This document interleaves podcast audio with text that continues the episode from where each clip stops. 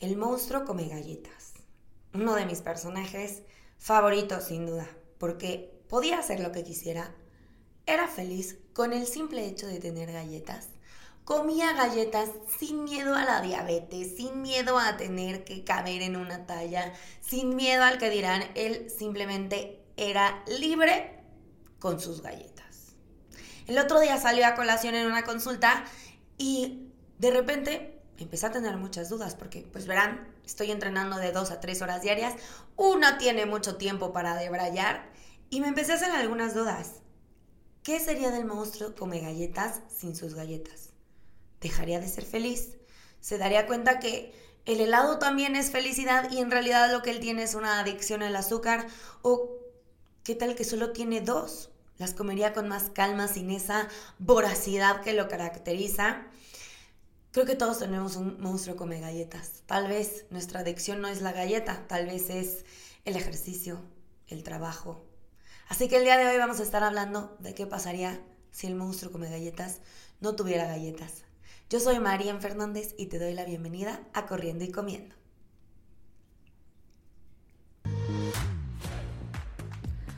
Corriendo y Comiendo es un podcast en donde yo, Marien, te contaré de los aprendizajes, reflexiones y tropezones que he tenido y que sigo teniendo como deportista y nutrióloga. Porque creo que sin importar los estudios o los kilómetros recorridos, siempre hay algo que aprender. Acompáñame a esta carrera que nunca se acaba.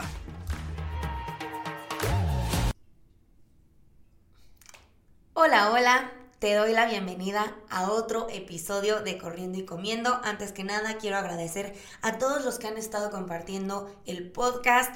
Eh, los invito a que si les gusta este episodio, lo compartan con alguien que creen que se puede divertir o alguien que tenía una adicción al monstruo come galletas. Es la manera en la que más me ayudan a crecer y hacen que yo diga, ay, qué padre, eh, pues esto está gustando. Eh, pues sí, les digo, este monstruo come galletas sin galletas me empezó a generar muchas dudas, porque al final no se trata evidentemente de el monstruo come galletas, sino de el reflejo y lo que nos puede estar enseñando. Creo que muchas veces tenemos ciertas etiquetas que nos ponemos y de ahí nos salimos. Me gustan las galletas y no me doy oportunidad a probar otras cosas.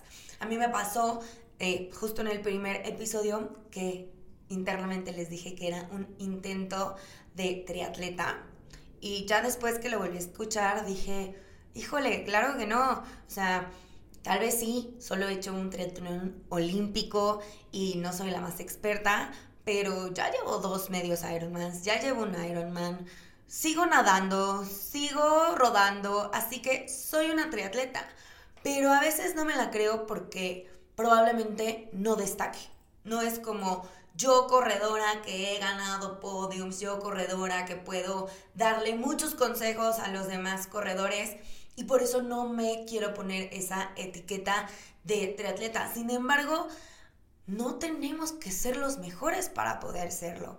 Eh, justamente Adidas sacó ahorita una nueva campaña que me encantó que era Every Pace has a Pace porque creo que de repente justamente no queremos unirnos a un grupo de corredores o tenemos miedo de decir, oye, ¿sabes qué? Quiero hacer 10 kilómetros por el miedo a qué dirán, por el miedo a, es que, ¿sabes qué? Los demás, ¿qué van a opinar de mí? O cuando empezamos al gimnasio que no tenemos ni idea y de repente los coaches no nos pelan y simplemente nos limitamos a hacer sentadillas, lagartijas, porque ¿qué van a decir de mí? Se van a burlar de mí en el gimnasio. Pero al final si no empezamos, si no nos quitamos ese miedo al que dirán, si nos etiquetamos como el principiante, pues nunca vamos a dejar de serlo. También me pasó en todas estas lesiones que tuve que pues en ese momento no era corredora. Y de repente es chistoso porque si nos hacemos la pregunta de quién soy, pues yo puedo decir, soy nutrióloga, pero pues en realidad no soy nutrióloga, me dedico a la nutrición. Soy corredora, pero pues cuando estoy nadando, pues en realidad no soy corredora, soy una nadadora.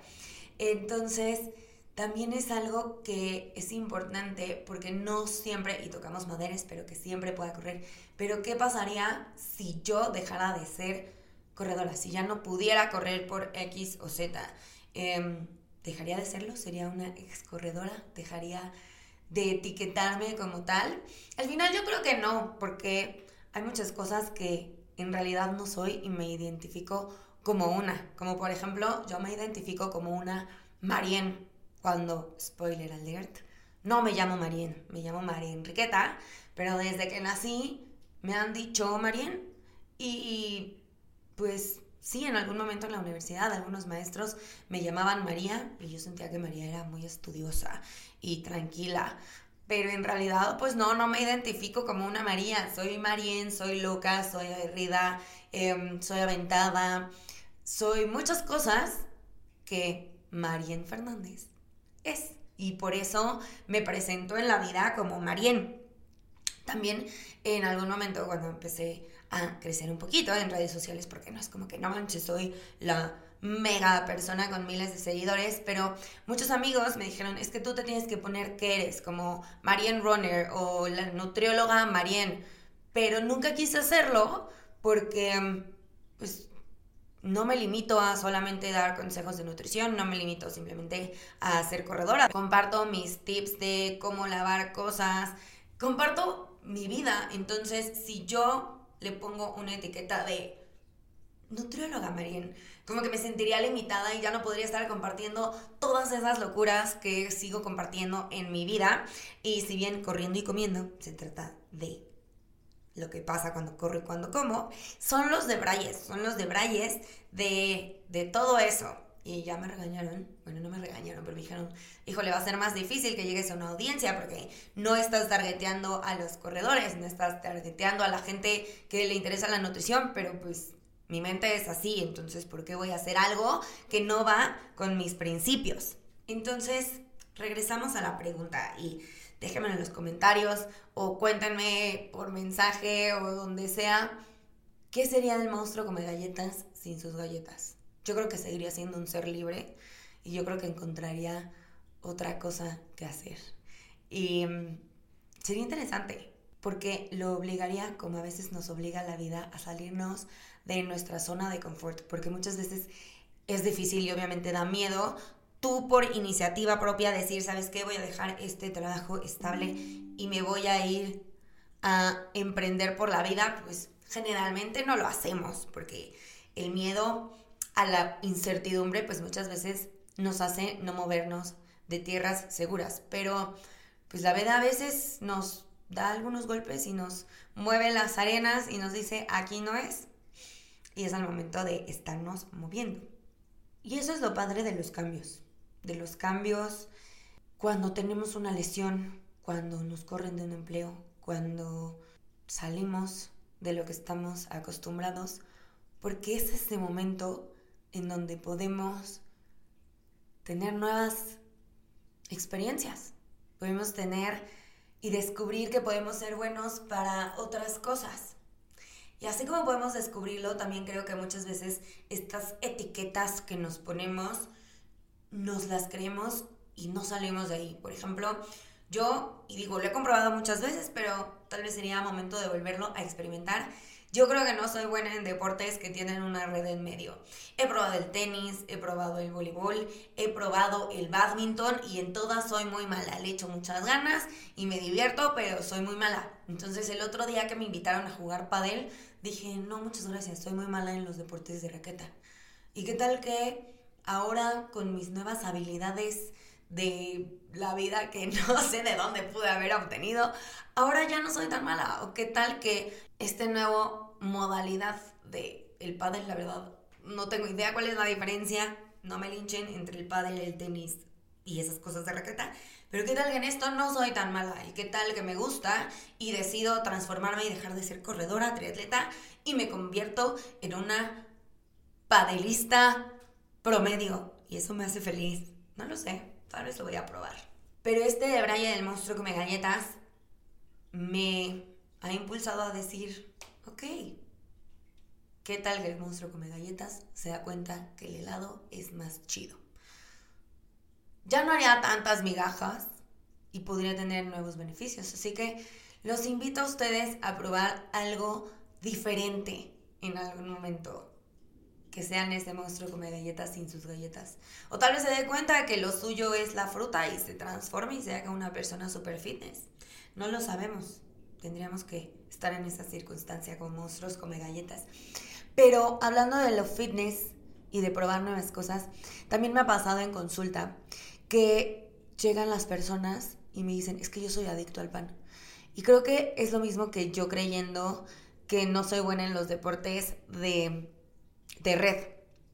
Nos lo creemos tanto que, híjole, si ya eres adicto al pan, pues tendríamos que llevarte a un grupo de apoyo de adictos al pan para poder quitártelo. Creo también mucho en el poder de las palabras. Si decimos me gusta mucho el pan, pues ya no es lo mismo a soy adicta. Y también a veces nos protege y no nos damos cuenta de qué es lo que nos está dando el pan. Tal vez no es que seas adicto al pan, tal vez es más el tema de el pan me recuerda a esos días en donde iba a casa de mi abuelito estaba con una canasta de pan y me recuerda al amor, al amor que me daba mi abuelito, esa seguridad. Y no manches, pues cuando nos damos cuenta de, de que en realidad no es el pan, sino que el pan representa otras cosas, uno, podemos sanarlo, podemos buscar ese amor, esa seguridad en otras cosas que no sea un alimento o que no sea pues cualquier cosa, ¿no? Una copa de vino, un cigarro, cualquier adicción que tengamos. Pero a veces es más seguro no pensarlo, simplemente creérnoslo o ser ciertas cosas.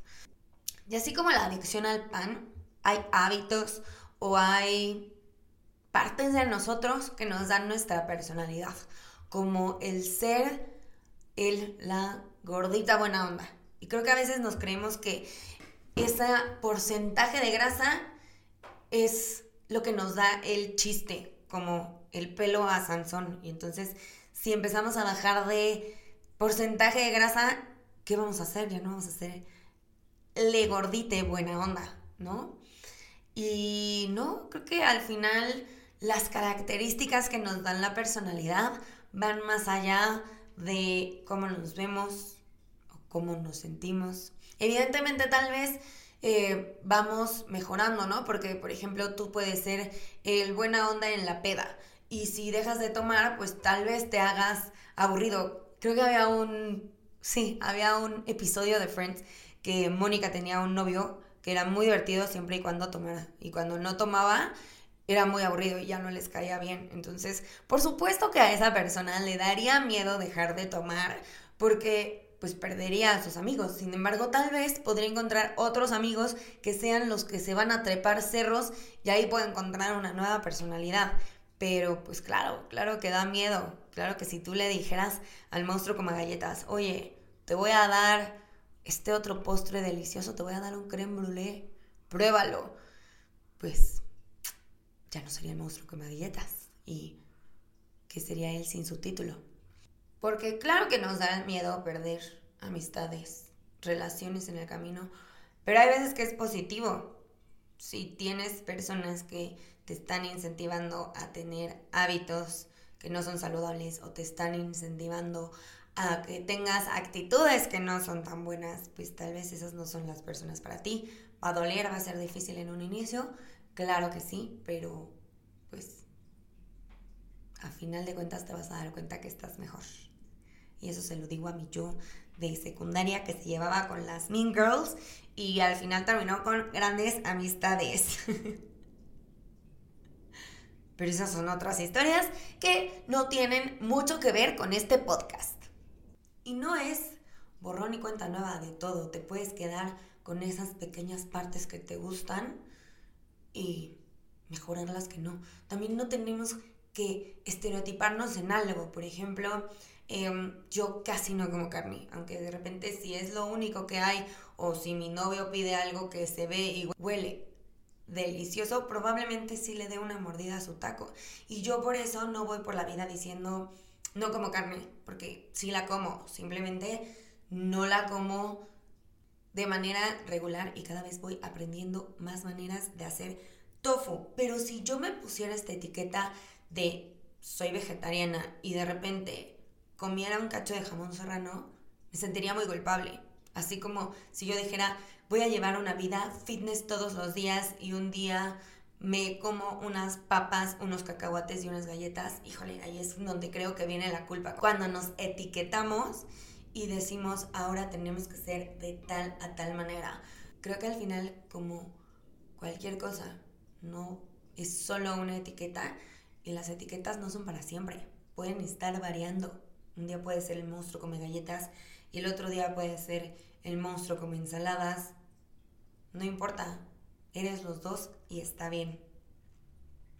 La última duda que tenía era qué pasaría si el monstruo come galletas solo tuviera dos galletas al día, porque yo me acuerdo que se las comía con una ansiedad, era como bla, bla, bla, y se comía 50 paquetes.